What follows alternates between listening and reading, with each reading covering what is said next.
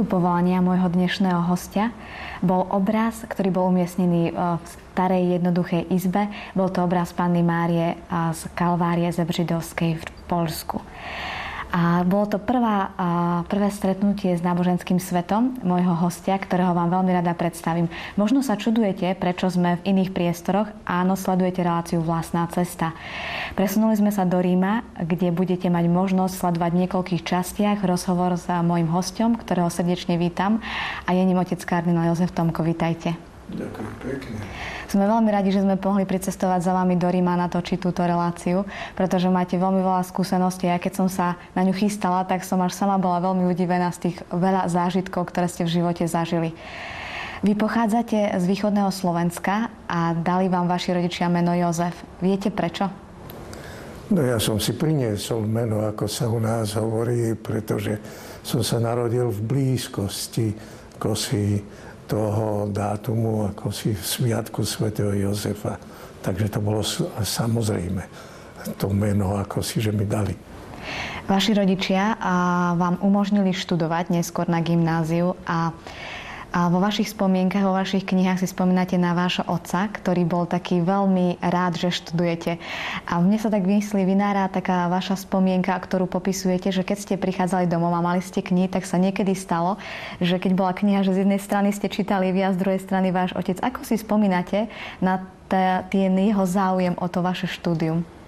No už to bolo veľmi pekné, lebo otec nemal možnosti veľa študovať. On mal iba ľudové školy, pravda. Jednakže ostal ako sirota od matky, keď mal iba 5 rokov, no a potom hneď za mladá musel veľmi včas chodiť do roboty, aby mohol zarábať a potom sa oženiť a potom a tak ďalej. Takže e, nemal tej možnosti, ale pritom mal mimoriadnú zvedavosť, takú prirodzenú a čítal všetko možné. No tak sme čítali spolu pod tou lampou, to bola ešte petroliová, hej. No a mama sa ozývala, vy dvaja, že však už treba aj šetriť s tým svetlom.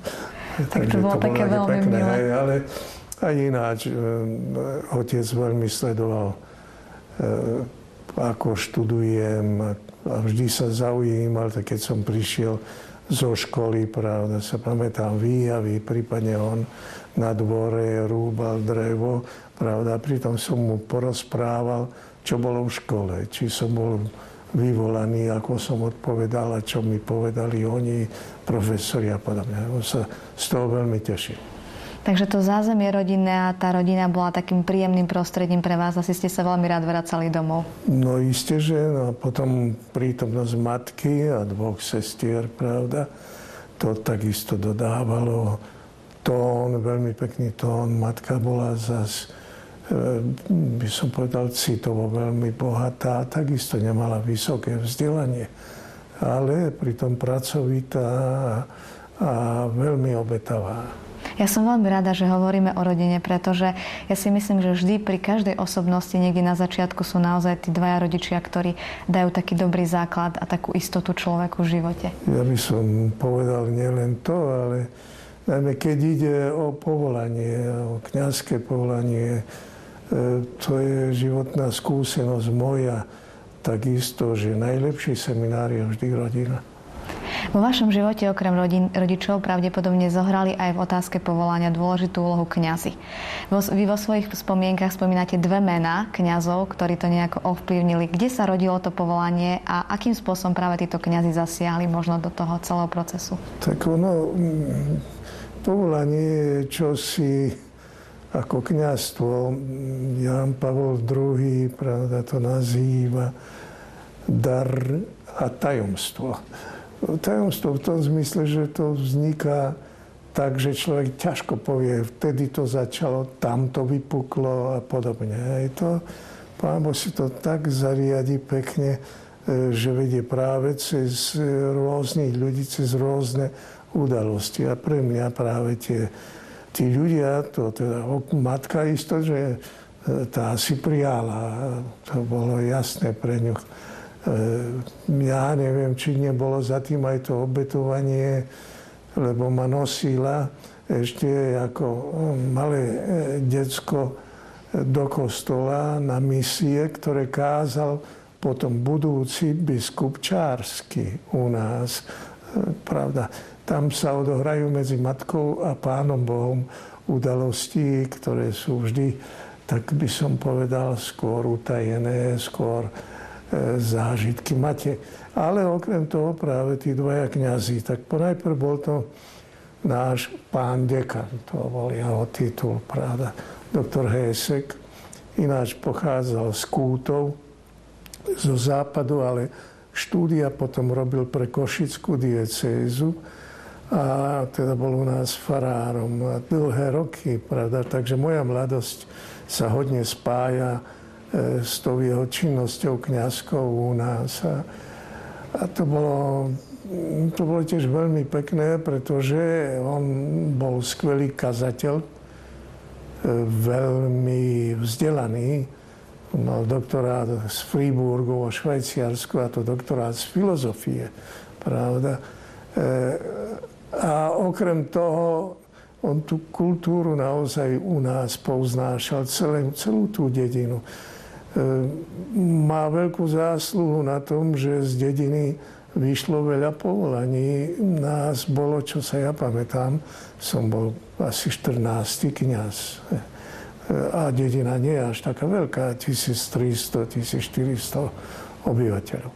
Tak to bol jeden kniaz a druhý bol doktor Štefan Hlaváč. To bol zase profesor náboženstva na gymnáziu v Michalovciach o, na celom východe, a nielen na východe, veľmi známy práve svojou veľkou e, ľudomilnou sociálnou činnosťou. On pomáhal najmä nám, chudobným študentom a ako si aj z tých stykov s ním, pravda, tam mám také pekné zážitky, e, ako si, keď sme mali ísť do seminára už a sme sa prihlásili, tak si nás zavolal na obed, to robil veľmi často, tam mal vždy hosti. E, sestričky mali v nemocnici hodne, hodne čo robiť. Už boli na to pripravené, že každý deň mal nejakých hostí, takto. Čo si povedal, si nás zavolala, čo ste si pokúpili, bol zvedavý a čo ti chýba ešte?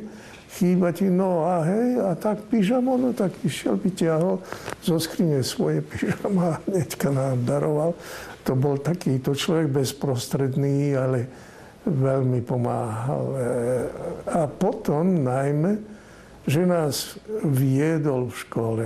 Jeho hodiny náboženstva to značilo. Na začiatku boli prvé otázky, boli od nás študentov. Tie všetky naše ťažkosti vyšli tam na vonok. A on na ne odpovedal. On to riešil. A to pred celou triedou. Takže to bola taká výchova a dlhodobá, pretože to bolo 8 rokov, pravda, štúdií. Bol veľmi cenný, vzácný kňaz, ktorý veľa nám dal. Koľko kňazov vyšlo spod jeho rúk, to už neviem spolu, ale istotne veľa. A okrem toho treba rátať, že Michalovské gymnázium sa tak rátalo trošku skoro, skoro pre Čechov to bola trestná stanica, ďaleko kde si na východe. Hej. No a profesorov sme mali viaci, veľká väčšina, veľká väčšina boli Česi. A pravda, no už boli všelijakého presvedčenia a e, veru aj v tomto biskupskom, e, čo hovorím, teda profesorskom zbore mal čo robiť on, aby vedel sa s nimi tak ako kolega aj debatovať na výške a pritom neuraziť a podobne. Zas oni hlásali svoje veci e, aj, aj počas hodiny a nám to robilo ťaž, ťažkosti, povedzme. E, nevedeli sme si vysvetliť a on nám okamžite tie ťažkosti vysvetlil. A veľmi dobre. Takže to bolo Bol to taký veľký asi vzor pre vás tom, pri tej veľký, ceste kniaz, ku kniazstvu. Naozaj veľký, aj, aj on, aj obaja, teda obaja títo kniazy. Keď ste odchádzali do seminára v Bratislave, boli veľmi ťažké roky. Boli to roky, kedy vlastne ešte prebiehala vojna u nás. Zažili ste asi aj v vašich spomienkach spomínate bombardovanie v Maďarsku, keď ste cestovali vo vlaku a museli ste vybehnúť z vlaku a, a skryť sa. Hej, to, to, to bolo v 44.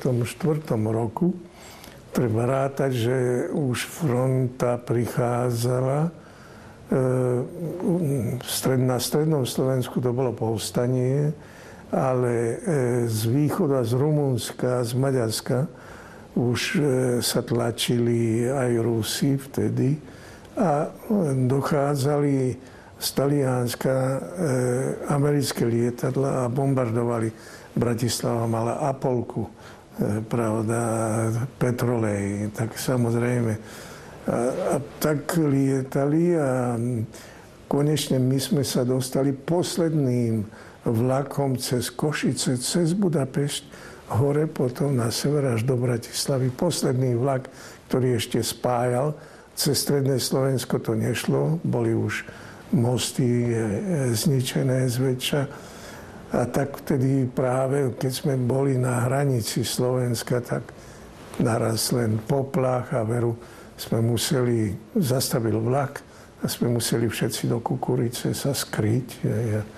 To len tak, taká mm, drobnostka, ale potom, pravda, zase, keď išlo o Bratislavu, lebo predtým, než prišiel boj o Bratislavu, obsadenie teda, tak my sme museli chodiť e, do poludnia v zime e, ešte kopať zákopy na vrchoch nad Bratislavou. Už ako bohoslovci? Už, no, ako bohoslovci. Ja som bol na druhom ročníku vtedy, ale prišli sme domov, bolo treba sa umyť od toho blata, pracovalo sa, pravda, aj so zemou všelijako, unavený, vyzimený a to obed a po obede sa išlo do štúdia. A my sme ešte potom mali štúdium až do 6. večer. E, no, veru, bolo čo robiť. To, boli, to bol veľmi tvrdý rok, tie tvrdé mesiace, až kým začiatkom mája neprišli e, Rusi alebo Rumuni do Bratislavy. Sa pamätám na tie dela, lebo na Kapitulskej ulici v Bratislave, pravda, je ten priestor medzi e, seminárom a domom Sv. Martina. Hore boli Nemci na hrade. A tak Rusi postavili svoje dielo práve tam do toho priestoru a strieľali hore na hrad.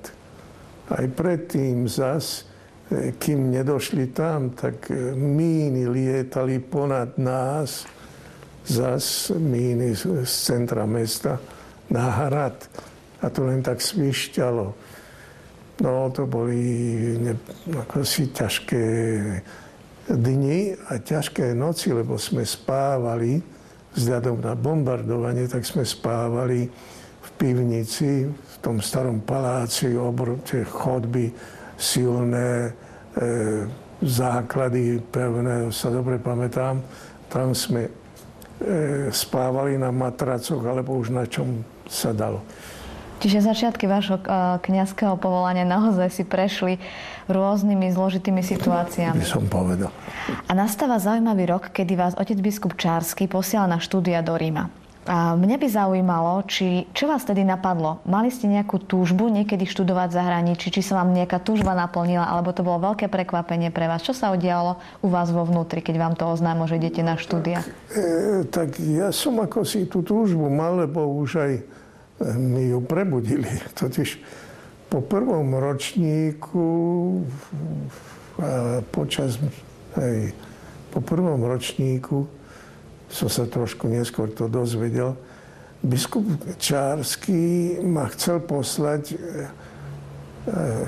práve do Friburgu, kde ten môj bývalý e, kniaz, teda doktor Hesek, dekan, vtedy už generálny vikár v Prešove, tak asi stade to išlo.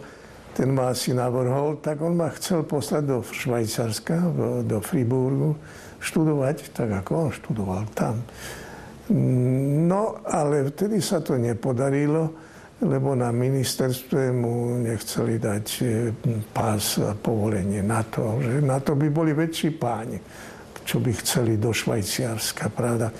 Koniec vojny, ťažké časy, hej, tak samozrejme. No, ale to značilo, že som vedel, že tu biskup čo si také zamýšľa so mnou.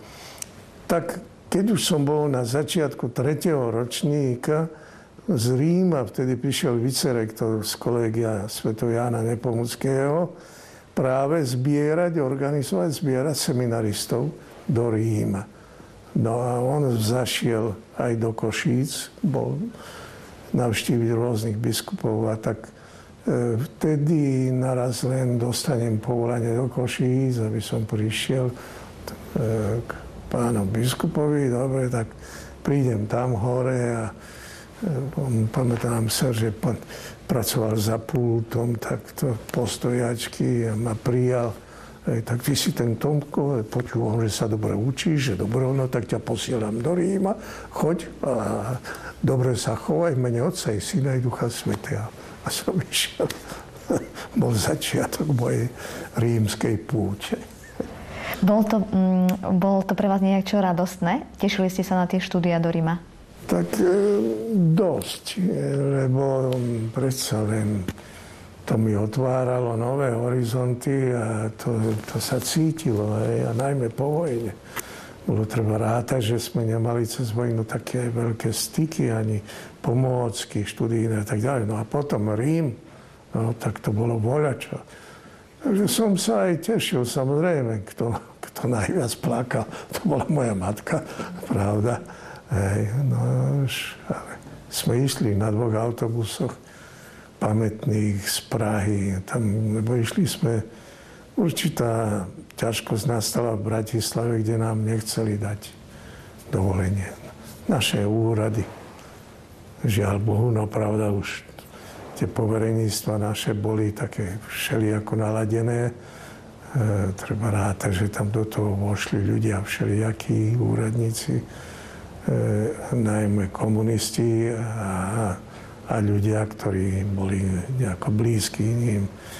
Takže sme išli do Prahy, tam nám pás okamžite dali hej, na ministerstve v Prahe a čakali sme ale týždeň a potom sed, e, e, bolo mm, v sobotu, keď sme vyrazili 17.